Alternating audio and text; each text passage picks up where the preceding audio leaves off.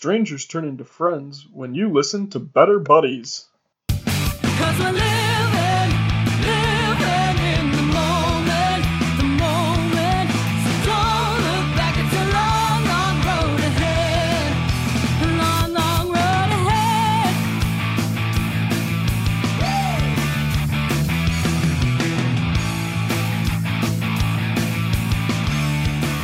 Welcome back to Better Buddies with Matthew. I'm trying to introduce myself. I appreciate your input, though. Can Oh, have- I can was have two more seconds. to- Just No. two more. I I'm your was host, trying to- RJ. Thank you, Matt. I'm Calvin.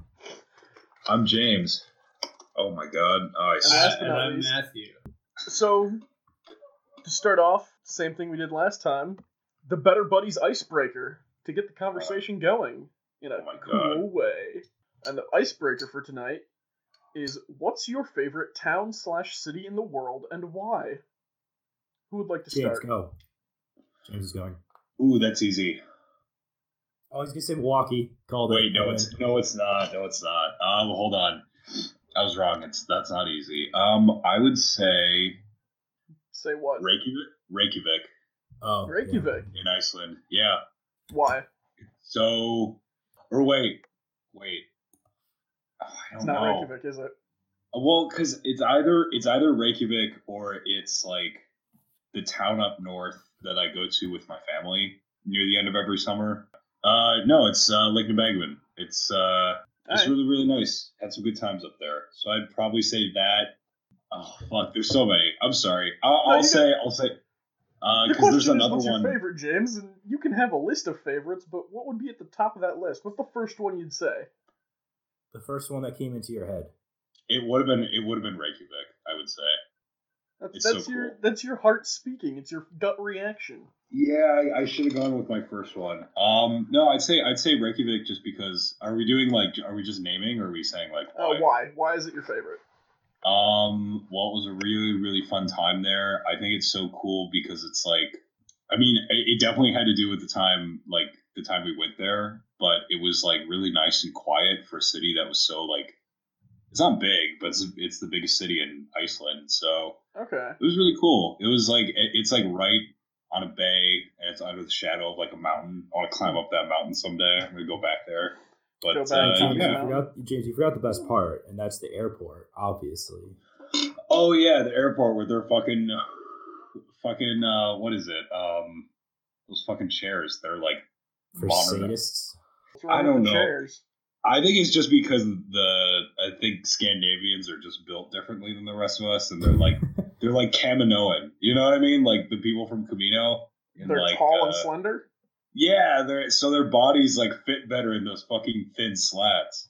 They're Oh, so they just basically had like two by fours as the chairs. Yeah, No, well, one by twos. Oh, no, wow. it wouldn't even be that. Oh no, no, it would be more angles than that because that whole country like thrives on angles. All their all their buildings are like Yes, James and I decided the more angles mean. Wait, what? What did more angles mean again? I thought it was like a more sophisticated civilization or I something have like a that. We, question.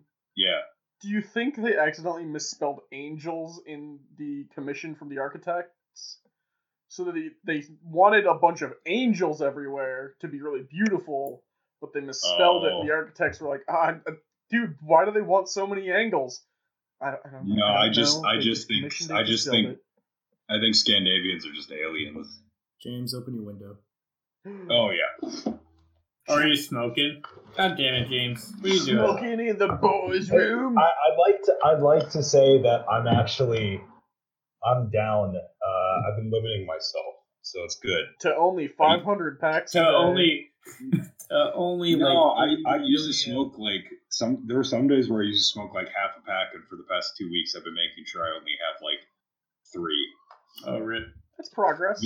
Yeah, yeah, it's not too bad. I mean, I just got none tired is of usually the ideal in that situation, but you know, you gotta start somewhere. Usually, and I, and ideally, the healthy life would involve no McDonald's meals, but Uh, we all know don't where like that goes. As I sit here looking at James's McDonald's garbage. I know, I know. I'm doubly guilty. Then All why right, would so- you? James's Like- favorite city was Reykjavik. Uh, Calvin, Oh what yeah, about you've traveled Uh, a fair amount. Yeah, which is why I'm trying to think. Matt, your turn. All right, Matt. What about you? Delay tactics. Yeah, right. You asshole. I can't. I would have to say. Ooh, this is. Isn't it harder? It's like harder than it seems, right? Yeah, but you know, I. But that's why it's good. it, it gets you thinking.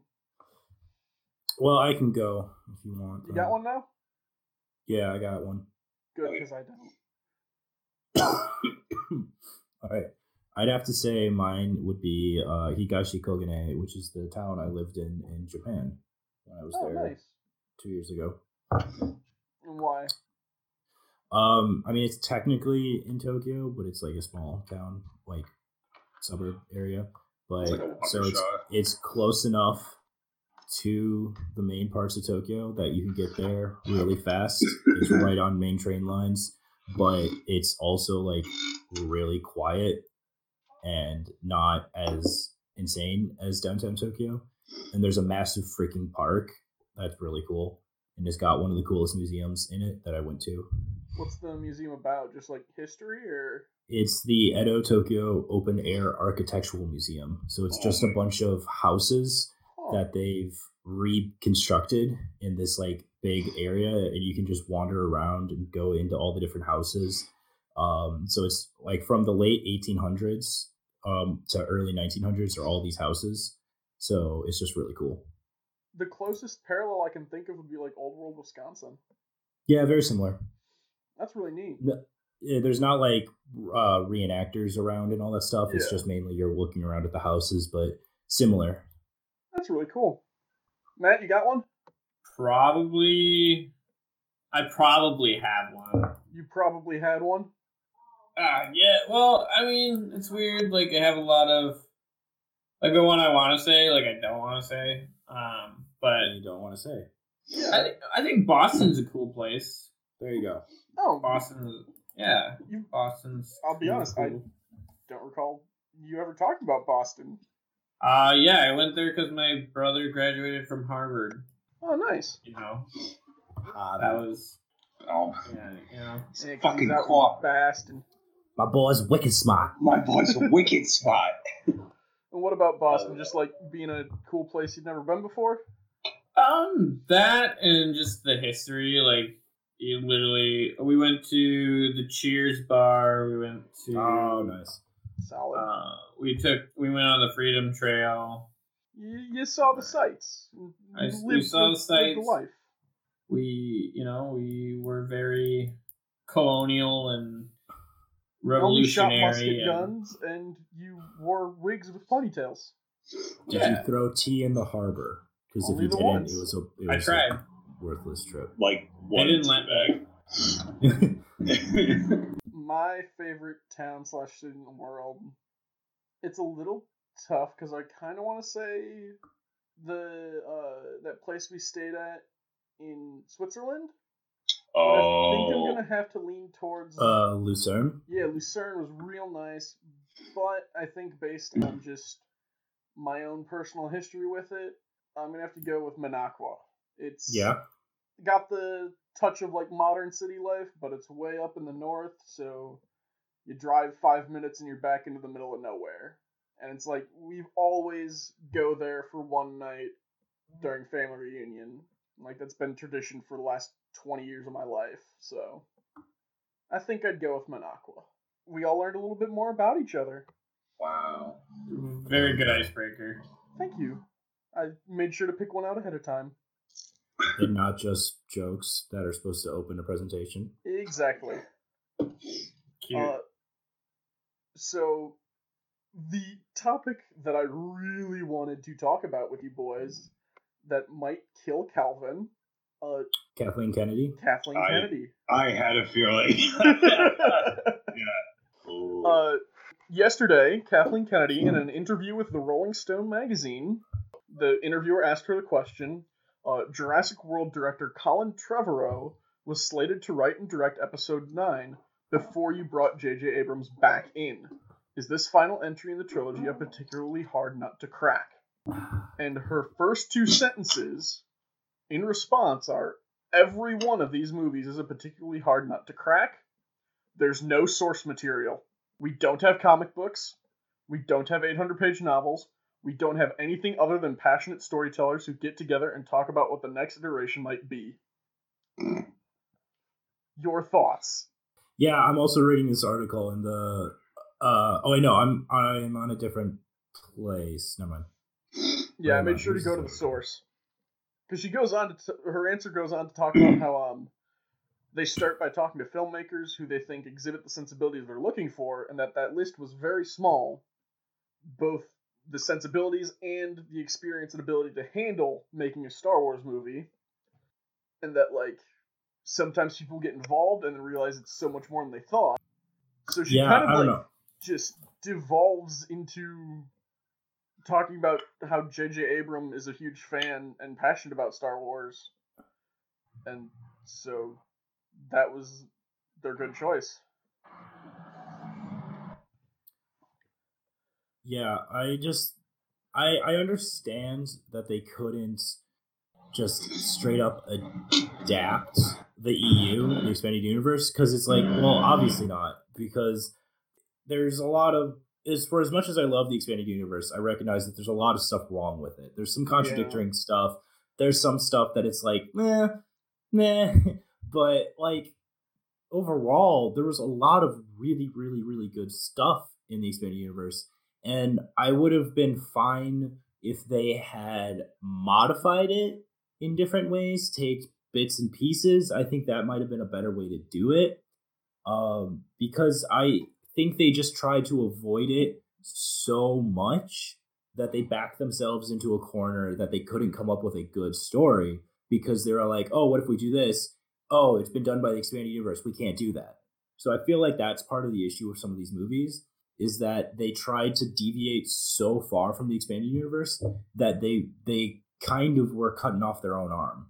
I agree with that point because like they've and it, it was foolish of them to try and avoid anything if they if they did blatantly say like okay we're planning this out avoid anything that was in those because they've been making books and comic books and video games about Star Wars since the 80s.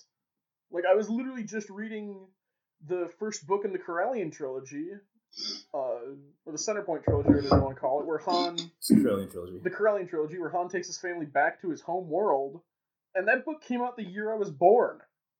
That came out in '97. Yeah, Oh my Wow. god. I didn't realize that.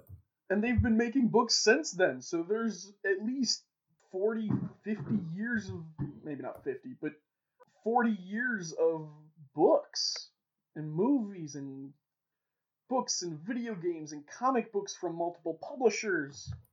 And Matt, you were saying something the other day about the Darth Vader comic. Well, Disney makes those. Like they're Marvel comics. Uh, Yeah. Well, not Disney, but like you know what I mean. Yeah, Are you but, talking like, about the newer stuff though? Because isn't that Vader one's a relatively newer comic? I think they started making comic. that after Disney acquired. That's what I'm saying. Like yeah, but I think just that because. yeah, go ahead. Well, like just because it is newer doesn't mean that there is no stories, right? Like they They clearly can have the ability to write new stories, so it's not that the stories aren't out there or aren't Right. available. like they don't have to like separate.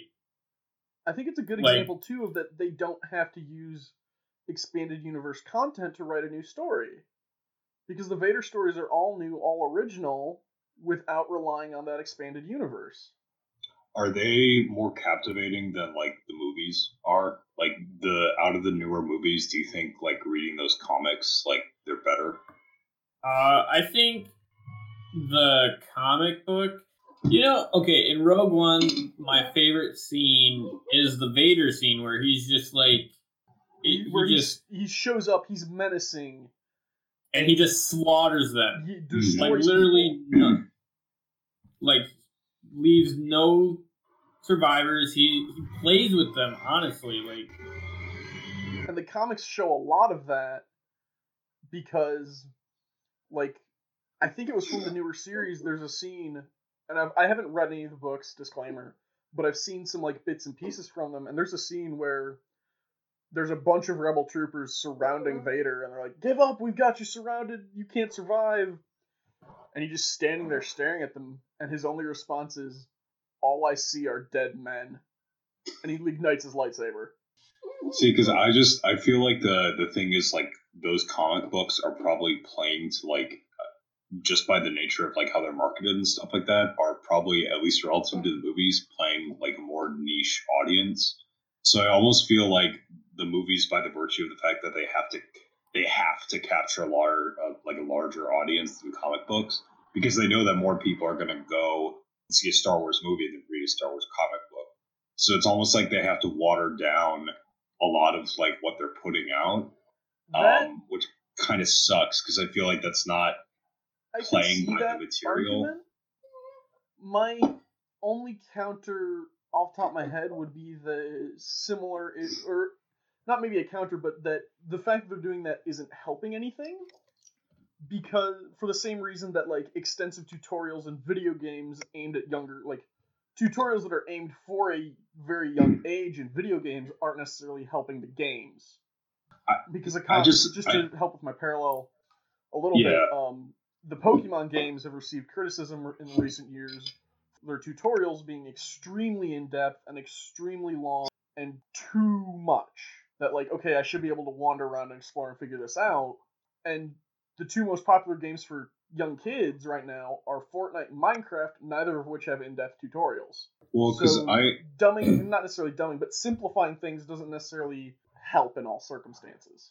no, and I I just think like I I wonder if Star Wars is like a property has become too vast, not only in terms of like all the stuff that it's in, but just how old it is. Like you have so many people and these large demographics too Uh-huh. who like buy into the Star Wars like merchandise and who go like go and see the movies and for good reason because like you've got the older groups who grew up on the the original trilogy and then you've got the groups who grew up on like the prequel trilogy or the original trilogy and now you have a whole group who's growing up on those two trilogies plus the prequel trilogy plus all the other like material and I almost wonder if like because it's become so old and it's stretched off like over a long period of time, it's almost like there's too many competing mouths who want different things and different sensibilities because Star Wars has meant different things to them that it's like too difficult. They're trying to like play to each demographic, but they can't do it. Does that make any? to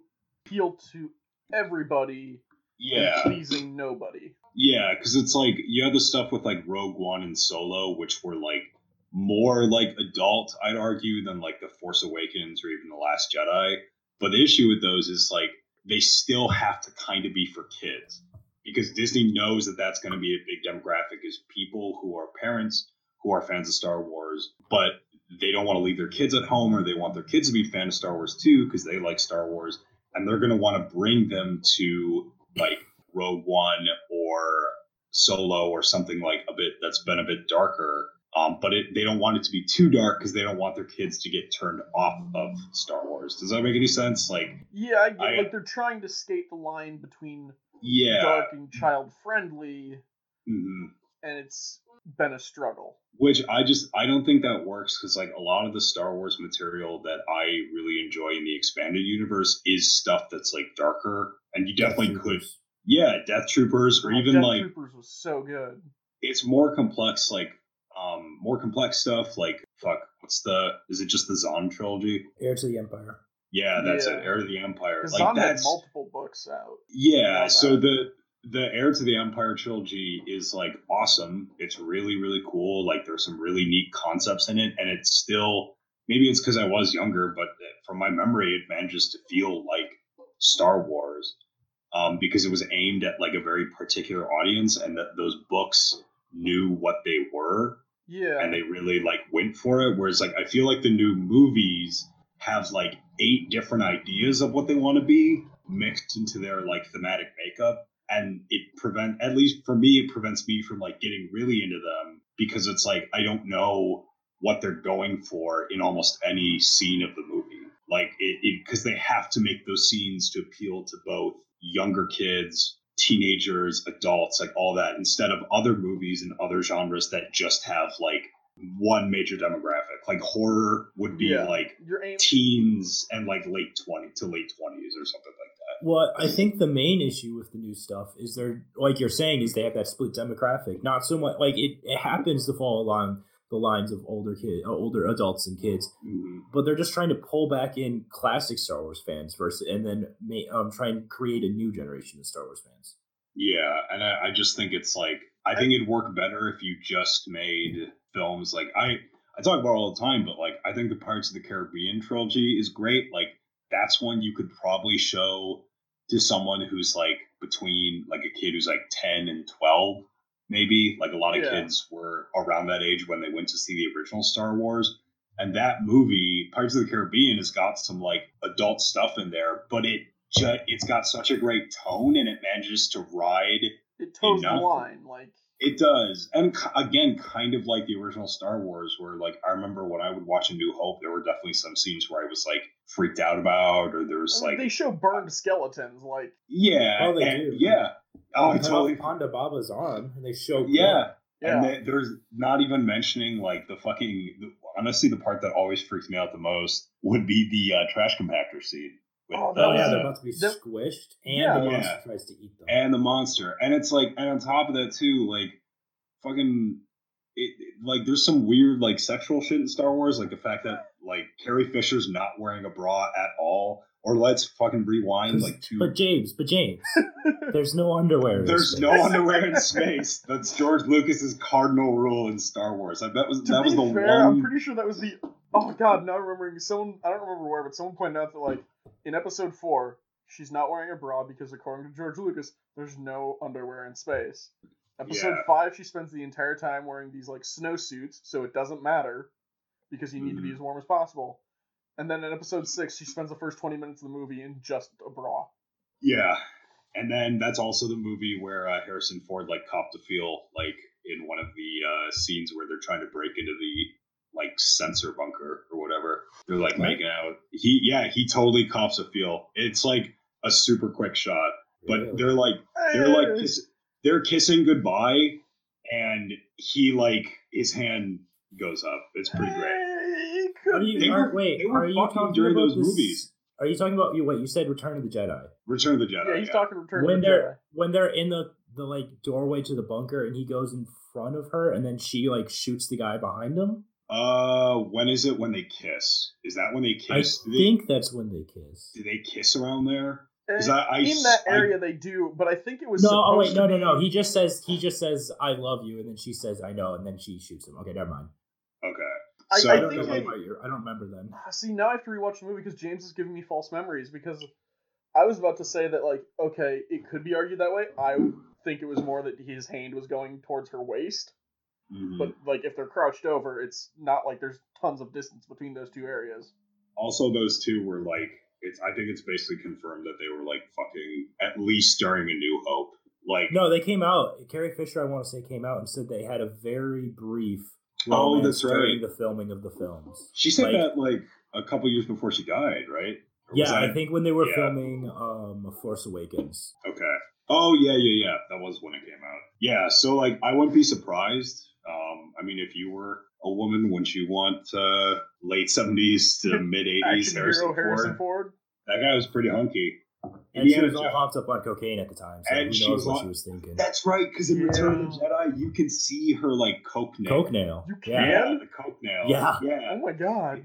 In one of the in the scene where they're sending the codes to get down to uh, Endor, she, like she she leans over the seat, over Harrison's seat, and she puts her hand on the back, and you can see that I think it's on her left hand that her pinky nail is like way longer than the rest. Good grief. I know. Mm. That's some fucking power if uh Yeah. an actress if you can basically like they're like uh if you can tell the wardrobe people like yeah you can do anything but I Don't told touch you Don't touch my don't touch the coke and then the directors are like okay I guess I mean, it was like the 70s, 80s. Everyone was doing cocaine. Yes, and I think well, but the other thing too is she was like, holy shit, she was. They all made so much money from that Yeah. from that series. But no, I guess like point being is there's like actual human elements in the original trilogy because there were like there's some risky and risque stuff done in there. Like, but I feel like with the prequel trilogy or the uh the sequel trilogy, it just feels very sanitized and it feels very Yeah. like because like you can even you can even see with like Finn and Rey like there well, that was weird. part of my like thing. What I because going along with what you're saying about like the themes clashing, I for the most part enjoyed seven. Yeah, Mhm. it was super reflective of the original trilogy themes, and like, oh, there's another big satellite to destroy. I guess we'll go do that Mhm. again. But I thought it was a good way to at least like set it up for a new generation and get the older generations in this comfortable spot of this is what we know. But then they should have like actually consistently gone in a new direction with it, directorial wise, writing wise, than they did. Particularly because in between seven and eight, we had Rogue One, an entire movie telling us that like, oh, yes, the rebellion's full of soldiers, but it's also full of those roguish, shaky elements that are in there because they're rebels. They're gonna rebel. They're gonna do the crazy thing. Maybe it works out, but they're gonna go do it. I and they like- told us in eight that no, don't be rebels. Toe the line and follow orders. Well, I feel like the I feel like the thing with Rogue One that missed with me is just that like and it's a thing that Disney has been doing for a while with these movies because I agree like I think Force Awakens set it up to be kind of interesting but the, the thing is like for instance by like in A New Hope Yeah, um, you know, like the minute that Luke sees Leia um, in the it, as the hologram message, he's like immediately captivated. He's like, "Oh my god, like she's beautiful!" Like, and you know that like from that moment, um, he's locked in. yeah. Like, he's gonna go- locked in. He's gonna go help. Yeah, he's gonna go to the ends of the universe to like Find to, the to girl. be with. Yeah, to find the girl to, to be with this girl, and that this is exempting all the like their siblings in the later series. I feel like with Rey, and and because of that, like everyone, like everyone can identify with that. It doesn't matter if you're a guy or a girl or whatever. Like you can identify with seeing someone like that. That you're like, wow, I gotta would help go. this person. Yeah, I would go to the ends of the universe. I'd hang out with a weird dude who lives in like a hut. The weird I old would, like- man. Yeah, like I would do. like I would. Well, if he was, if he was Alan Guinness, I mean, Alec Guinness. Sorry. Yeah, come on, uh, James.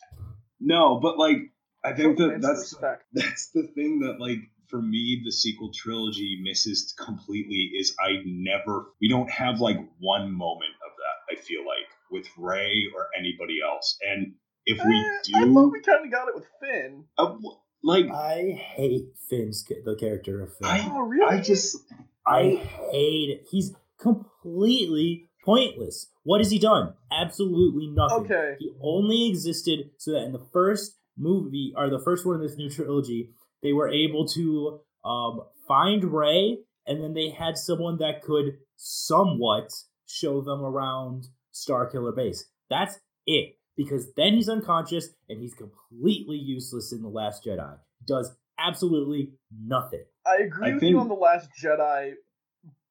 I think he. I like him more. I like him in Force Awakens. I feel bad his misuse in Last Jedi because they could have done so many more interesting things with him. the but I thought he idea. kind of a good like audience stand-in of there's this new universe we don't know what's going on.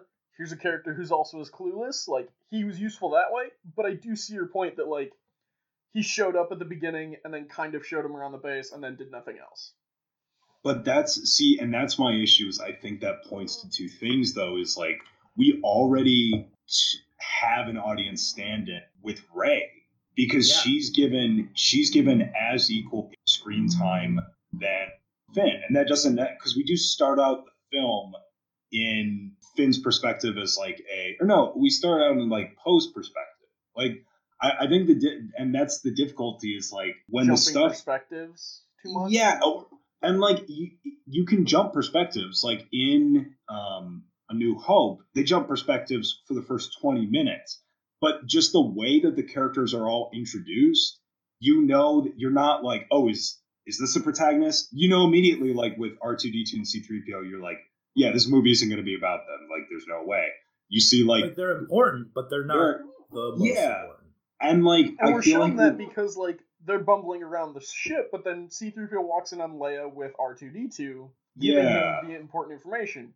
You're And important, Leia's, but you're not the main character. And Leia's like barely seen ex- like her introduction we get to see her almost exactly as Luke sees her where with like so we get to almost have the same experience Luke has later in the movie where we see her and we're like wow she's like really pretty. She's beautiful. The way we're introduced to like Darth Vader like we know he's the villain immediately just from the way he's dressed the way he talks all that. We know that Leia in a space adventure movie from the 70s is probably not going to be the main character so we're still waiting and waiting and waiting to get them to the main character, but we're getting all this information and backstory and setup delivered.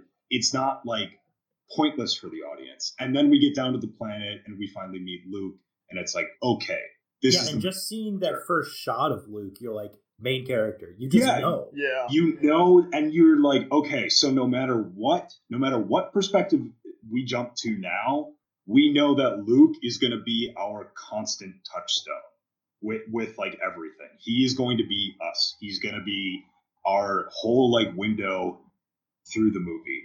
I think the issue with the sequel trilogy is they don't have that. Like I don't know in The Force Awakens who I'm supposed to be viewing the stuff through because like there's Finn and his whole thing and it's like interesting and they talk ab- he takes up almost the entirety of the first act and then there's Rey and like the whole story is like focused on Rey but we're like it doesn't make any sense. We're set up that oh, it it's gonna be the story of Finn and Poe where Yeah. Finn deserts and Poe's gonna like show him the ropes of hey, look, this is how we rebel, come hang out with us. We're the cool kids. Well, I just I feel like what they were doing was like they're like uh in the writers' room they're like what can we do? Okay, they're gonna want to see Jedi. We're gonna have to have a Jedi as the main character, but they also like people want something different, so we should have We're like gonna take the desert boy and make it a desert girl. Yeah, or like- money. or like oh what's different than a Jedi? Because we we're gonna have to have a Jedi different because the audience needs to know that it's different. So they were like, what's different like in the Star Wars universe? What about a stormtrooper is good? Okay, yeah, that's good. What's different than what people think of like a stormtrooper? Oh, a black guy. Okay, we'll make him a black guy. Like that'll drive people nuts. That'll say immediately like this is different. This is different than any Star Wars. People can watch that, and then we're gonna have Rey, who is a typical Star Wars like protagonist basically. But because we've already telegraphed with Finn that this is a different movie, people are going to immediately assume that she's different, even though she's not different from any Star Wars protagonist, really, it, in any of the material who has like come along. And I just think like they couldn't decide, like, oh, are we going to actually focus on Finn's perspective or are we going to focus on Rey's? They tried to kind of like Cronenberg them into this weird, like, which is why they can't like have it's like why don't they have feelings for each other or why why is I- there I There's like no the romantic- feelings thing is a forced choice of like, Yeah. oh, it's classic that the guy, main guy, main girl would have feelings, especially considering like he saw her fight and he was like enamored with her stuff. But we got to be unique and be like, no, no they got and- no feelings. but that's the weird thing too is like it's strangely like regressive for as like progressive as it is on the outside like because ideally what you would have for both of you you could have those characters fall in love but the way that like rey and finn's dynamic is portrayed is like finn like cal said finn is like this bumbling like comedic relief and then rey's the one who's going to know everything. She knows how to fix the ships. She knows how to use a is- lightsaber. Like she's the go-to for everything It is Which- kind of ironically funny that it's supposed to be like, oh, progressive, like, hey, look, there's a black guy as the main character. But you're right, Yeah. James. He's the bumbling idiot, and the Yeah. white girl is the savior. And not only that, but the love story that they push isn't between the black guy and the white girl, but between the black guy and the Asian girl. Yeah, so they pair and- off the minorities, and they're like, nah, the white Oh, girl. you say herself. that. Fun fact, which they won't get to in the next movie, I bet, is there's a novel set between the two movies, between eight and nine, where uh, Finn straight up says like, "Oh yeah, I'm just friends with both of them." See, Wait, and is, that's that, so is that novel out? I think so. What's it called? I don't remember off the top of my head. I just remember reading an article where it's like, "Oh yeah, Finn is in a conversation with Poe. Like Poe walks in, he's like, "Oh, I saw you talking to Rey." He's like, "Oh, Like- just friends, just friends." I like a similar what- conversation about oh, what happened with her. It's like, "Oh, we're just friends. I didn't want to pursue that."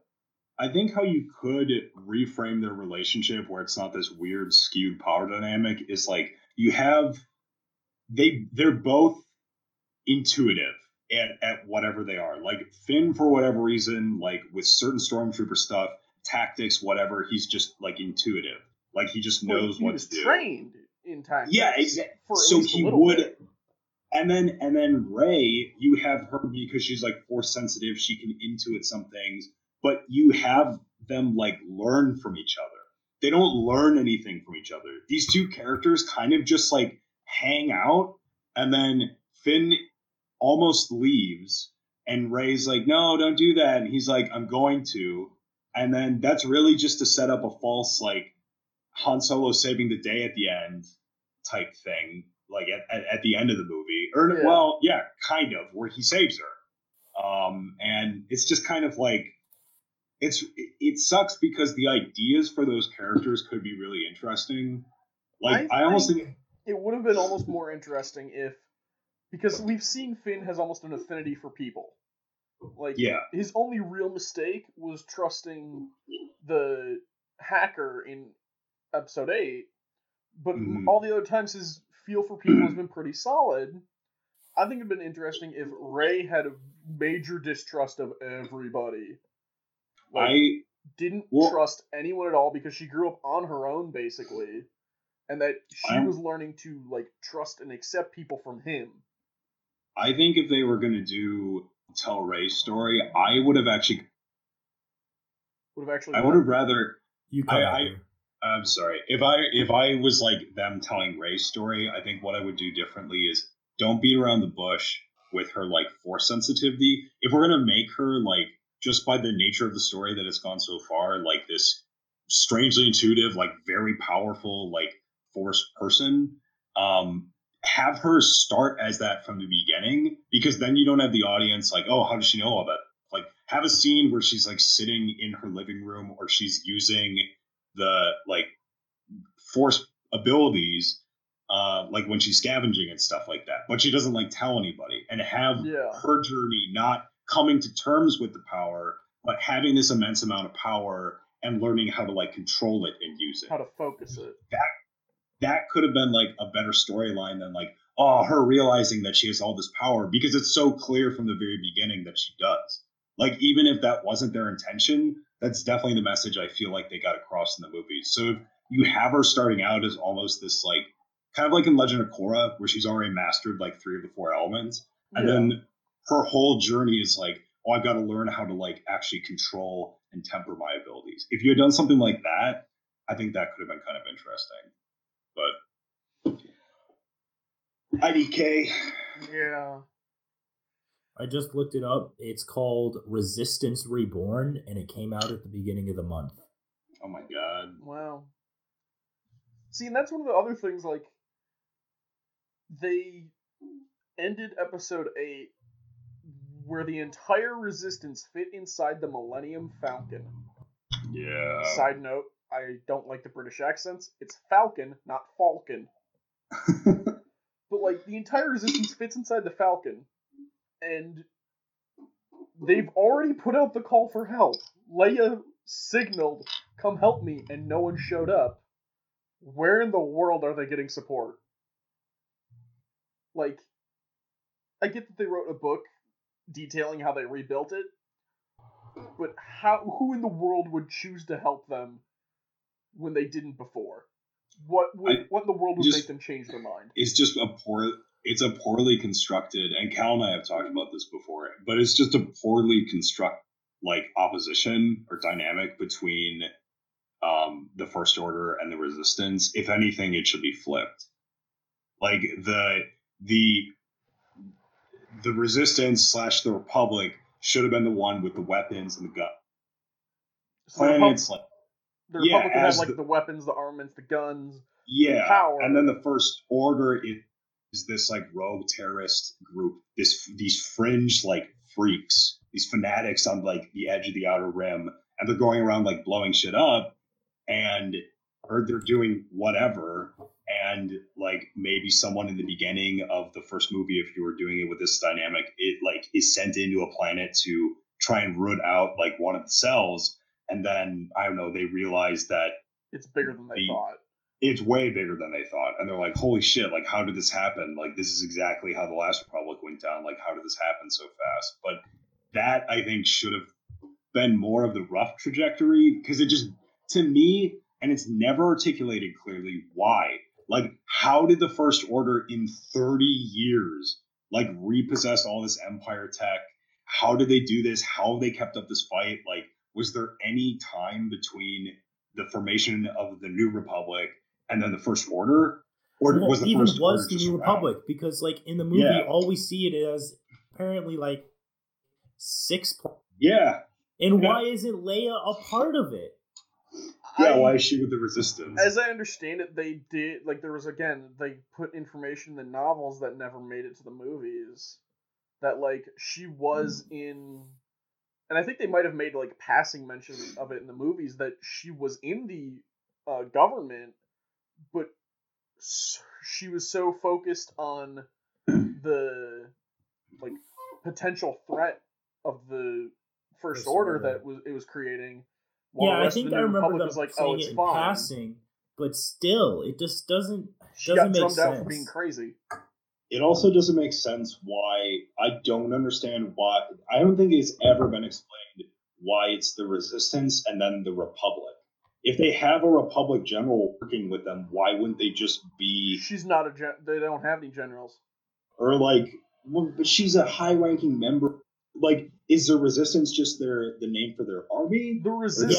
Yeah, the resistance like- is like the rebellion, so it's outside the republic. Yeah, the, what hap- As I understand it, sh- all of the like the characters at the end of the rebellion did wind up helping set up the republic, but Leia and her supporters got drummed out because of their what others saw as their obsession with squashing these last remnants of the empire when there were So more then- pressing matters. Because in the in the first movie, there the Republic has a peace with the First Order. They're at truce. Yeah, Oh, is that what they say? I totally Yeah, and the Resistance is operating within First Order controlled territory. So okay, so the resistance is literally it's an illegal Hey. organization. It's it- literally the rebellion. It's literally them rehashing a New Hope. It's uh, except there's now a third party, the New Republic, Which they which then the just is half killed. No, but the the thing is, in the original trilogy, the rebellion had like a genuine, real, good purpose because there was no republic. It was just the empire. There were like outlining, Yeah, like yeah, Yeah. They were fighting for yeah, a republic that never ex- that just What- didn't exist. but like that means that if they don't have to fight for the republic anymore, but they formed this resistance in the sequel trilogy, they're literally just a bunch of like bloodthirsty Well- fanatics who Well, are they're like, trying to still fight for the people that are being think- oppressed by the First Order. They also think the First Okay. Order's not going to hold the truce. Like, come on, they're a blood. It's the First Order. It's the remnants of the Empire. Why in the world would they agree to a truce? But like at the same, like it just doesn't make any. Technically, without provocation, would would the First Order have used Starkiller? Would they have even built it? Like that? I would argue like, they had to have been building it anyways. Like, that's something the size of a planet.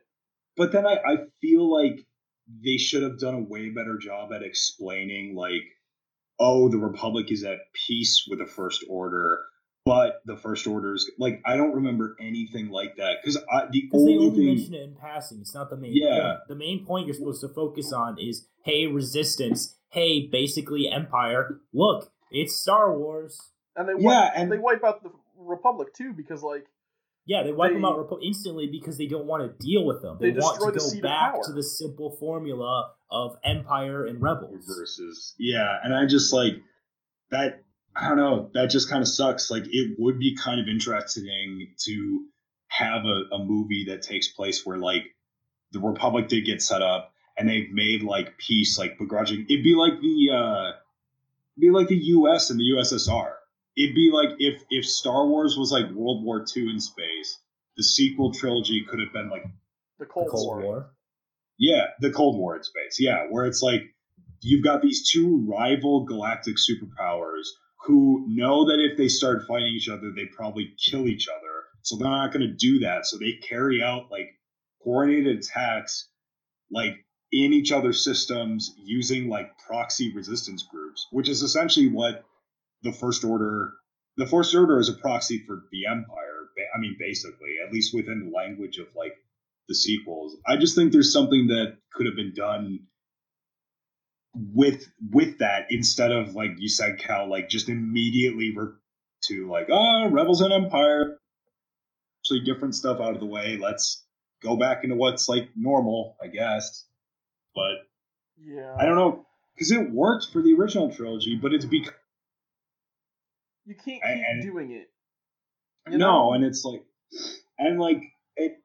I just feel like, I feel like they've Disney is like giving up on Star Wars. If I'm being they totally honest, they put a Like, hiatus on producing any more movies after nine. yeah, I just I can't see. But I think the gonna. but, but the Mandalorian is doing super well, so I feel like that just means they're going to transition to doing uh more stuff like that. I think what's more Yeah. likely to happen, they're probably they're going to do more stuff like that because the Mandalorian's doing so well. Problem is, Mandalorian's doing well because they've got Favreau and F- Feige, Kevin Feige on it. Mhm. Both guys. And I who are- hate that it's going to turn Marvel. Hate that. That's it's what's gonna happen. It, it's just I don't know. but There's it's like probably going to work. Like It's they're guys who oh, care it's Why I about hate the, it. they care about the source material though, so they're gonna do as good a job as they can with it. But it, but it's the try it style. The style of Star Wars is not the style that they have made these Marvel Cinematic Universe in. The MCU, it's fine. I enjoy it, but that's its own style. And If- it's not if Star you Wars. convert Star Wars to that style, it's gonna just completely change it and ruin it. I am. I just I'm hopeful that they don't do that. Only because we don't have enough data points to go off of in terms of how they handle it. We've only got two episodes of The Mandalorian. Well, I mean, my my fear would be that Disney is basically just planning to like Disneyify Star Wars, and then they're gonna they're gonna because they'll probably I think Cal's right. They're probably gonna move away from movies for a while, and they're gonna keep making TV shows, however many they can. Well, And- Clone Wars episode or season seven comes out pretty soon, doesn't yeah, it? yeah, it does actually. Does it come out later this winter or like spring? I don't know. Let's but um, at the latest, I thought it came out like, but I don't know. I, that seems a little too late. But my fear is like they're basically making all this content to try and like bury the original trilogy. So one day there will be a whole generation of people who only know it through the reference of Oh, they Yeah. are. and Like- and, like Lucas gets paid for their use of characters he created. They're trying to remove those characters. And, and it, it's just like that makes it really sad because that means that like our generation in a way may have been the last ones to experience star wars in any meaningful way before it like just got inundated with all this like shit like it it is not it isn't star wars anymore even even the prequel trilogy I is, like, hesitate to say Star that Wars. it isn't Star Wars only because there's that history of with anything, you always have those people saying, "Well, now this isn't this thing," but you had people five years ago saying the same thing, and five years before that saying the same thing. Like, yeah but i think like to a degree when I just hesitate to label it that blatantly. I think like I I agree, I agree not to jump the gun. I think the thing is though is like everything has like a glory day, right? Like the Roman Empire had a glory day. It's And- ages. and- like in comic Yeah. books, they had the Silver Age of comics, the Golden Age of comic books, the Modern Age of Yeah. comic books.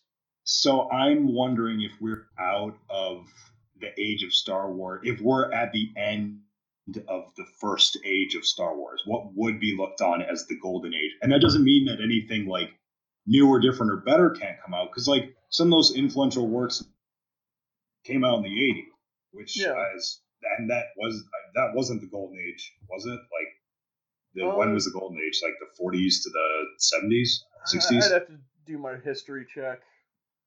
But I, I'm gonna go. I'm gonna go on a limb and say it prob the golden age probably doesn't extend to the 80s. Like I don't, I don't associate those two, but uh, obviously Yeah. I could be wrong. But I do think it, it did become different, and I don't think you're ever gonna be be able to recapture the golden age of comic books, just like you won't be able to recapture the golden age of Star Wars. And just because it's, it might be over isn't a bad thing, but I do think like Well, the, The styles, especially once you start looking at those large time frames, get Mhm. extremely period specific.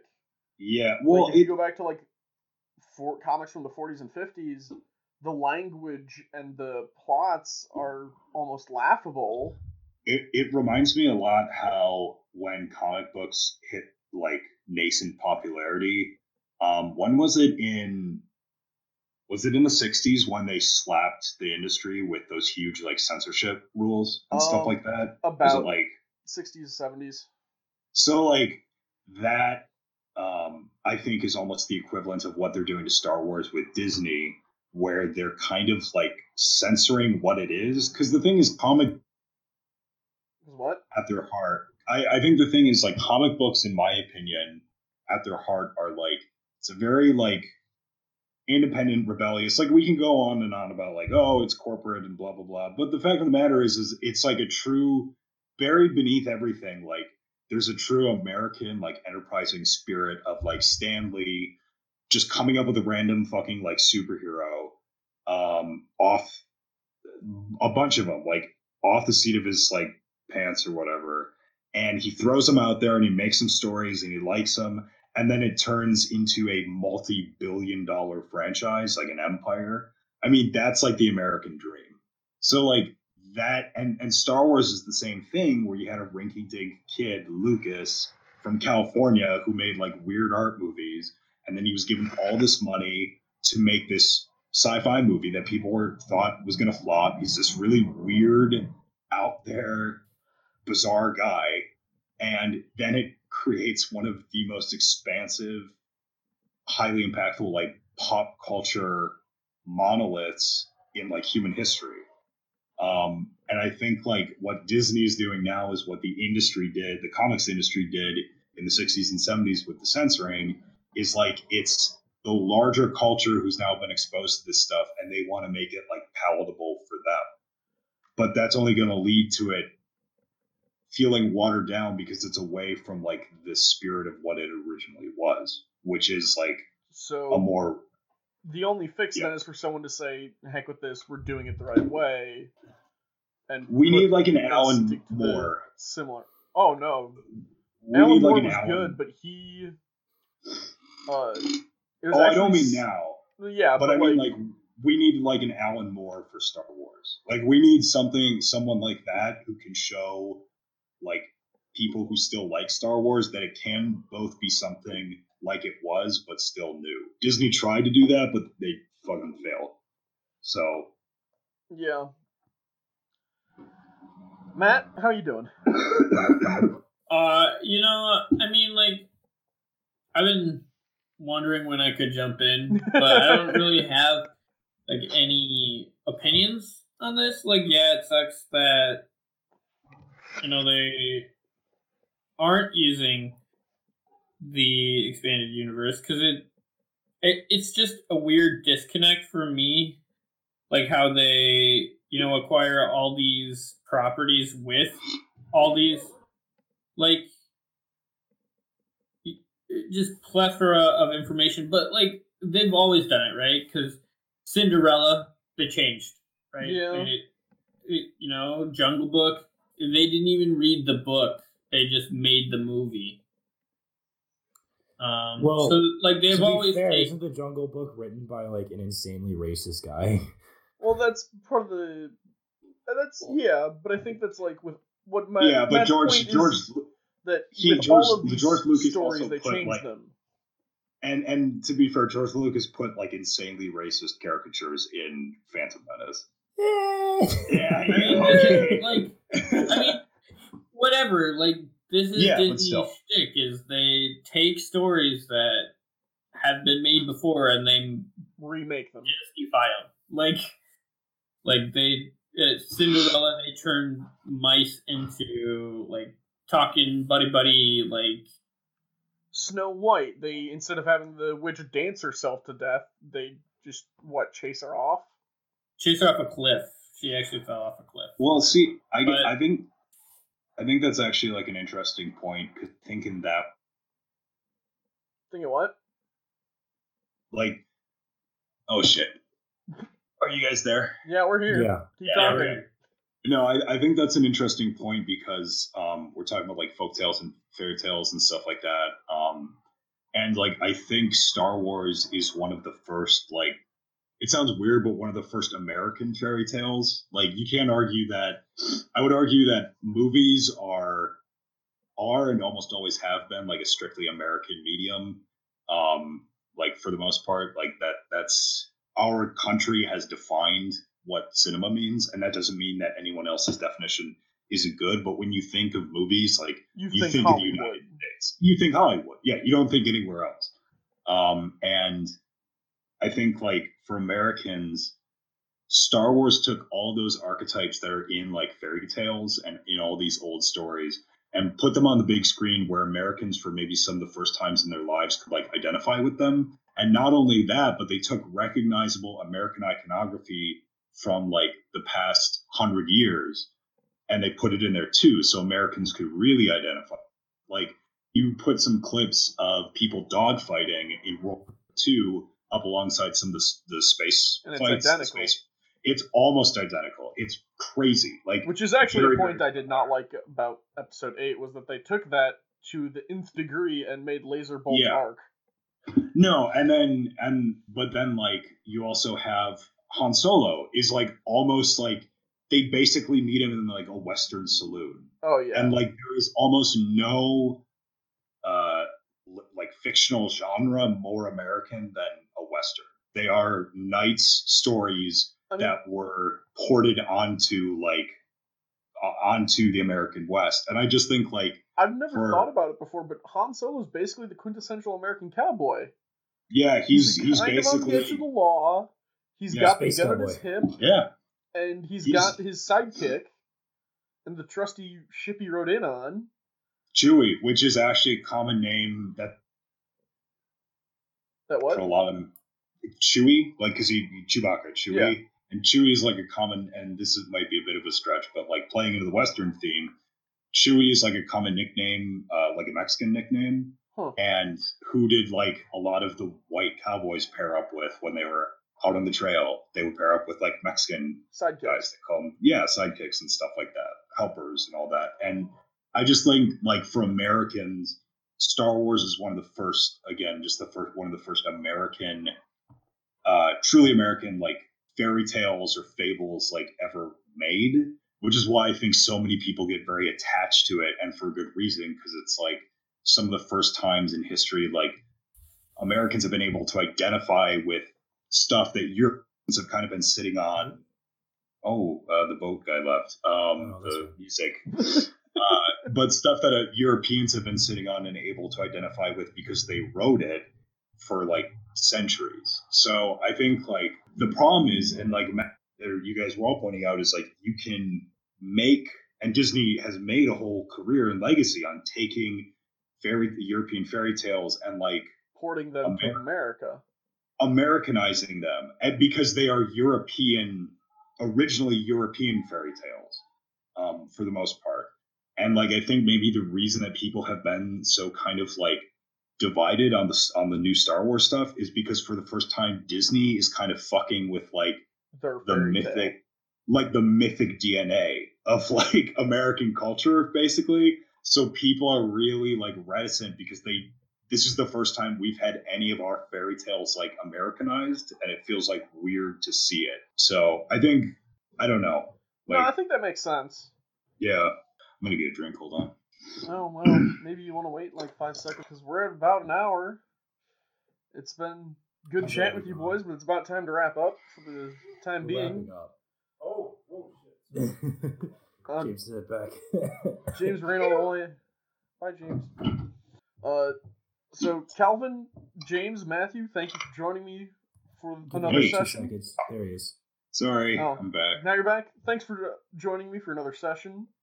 We were really just rename this the Star Wars podcast. Yeah, that was fun. Um, thank you to uh, the band Problem of Interest for letting me use the song uh, or clips from the song "Living in the Moment" for the intro and outro music. If you want to listen to us record live, go to Maddie Misplays on Thursdays around seven. Or if you just want to enjoy the pleasant streams from Matthew himself, you can go do that. Uh, Matt, how many times a week do you do that?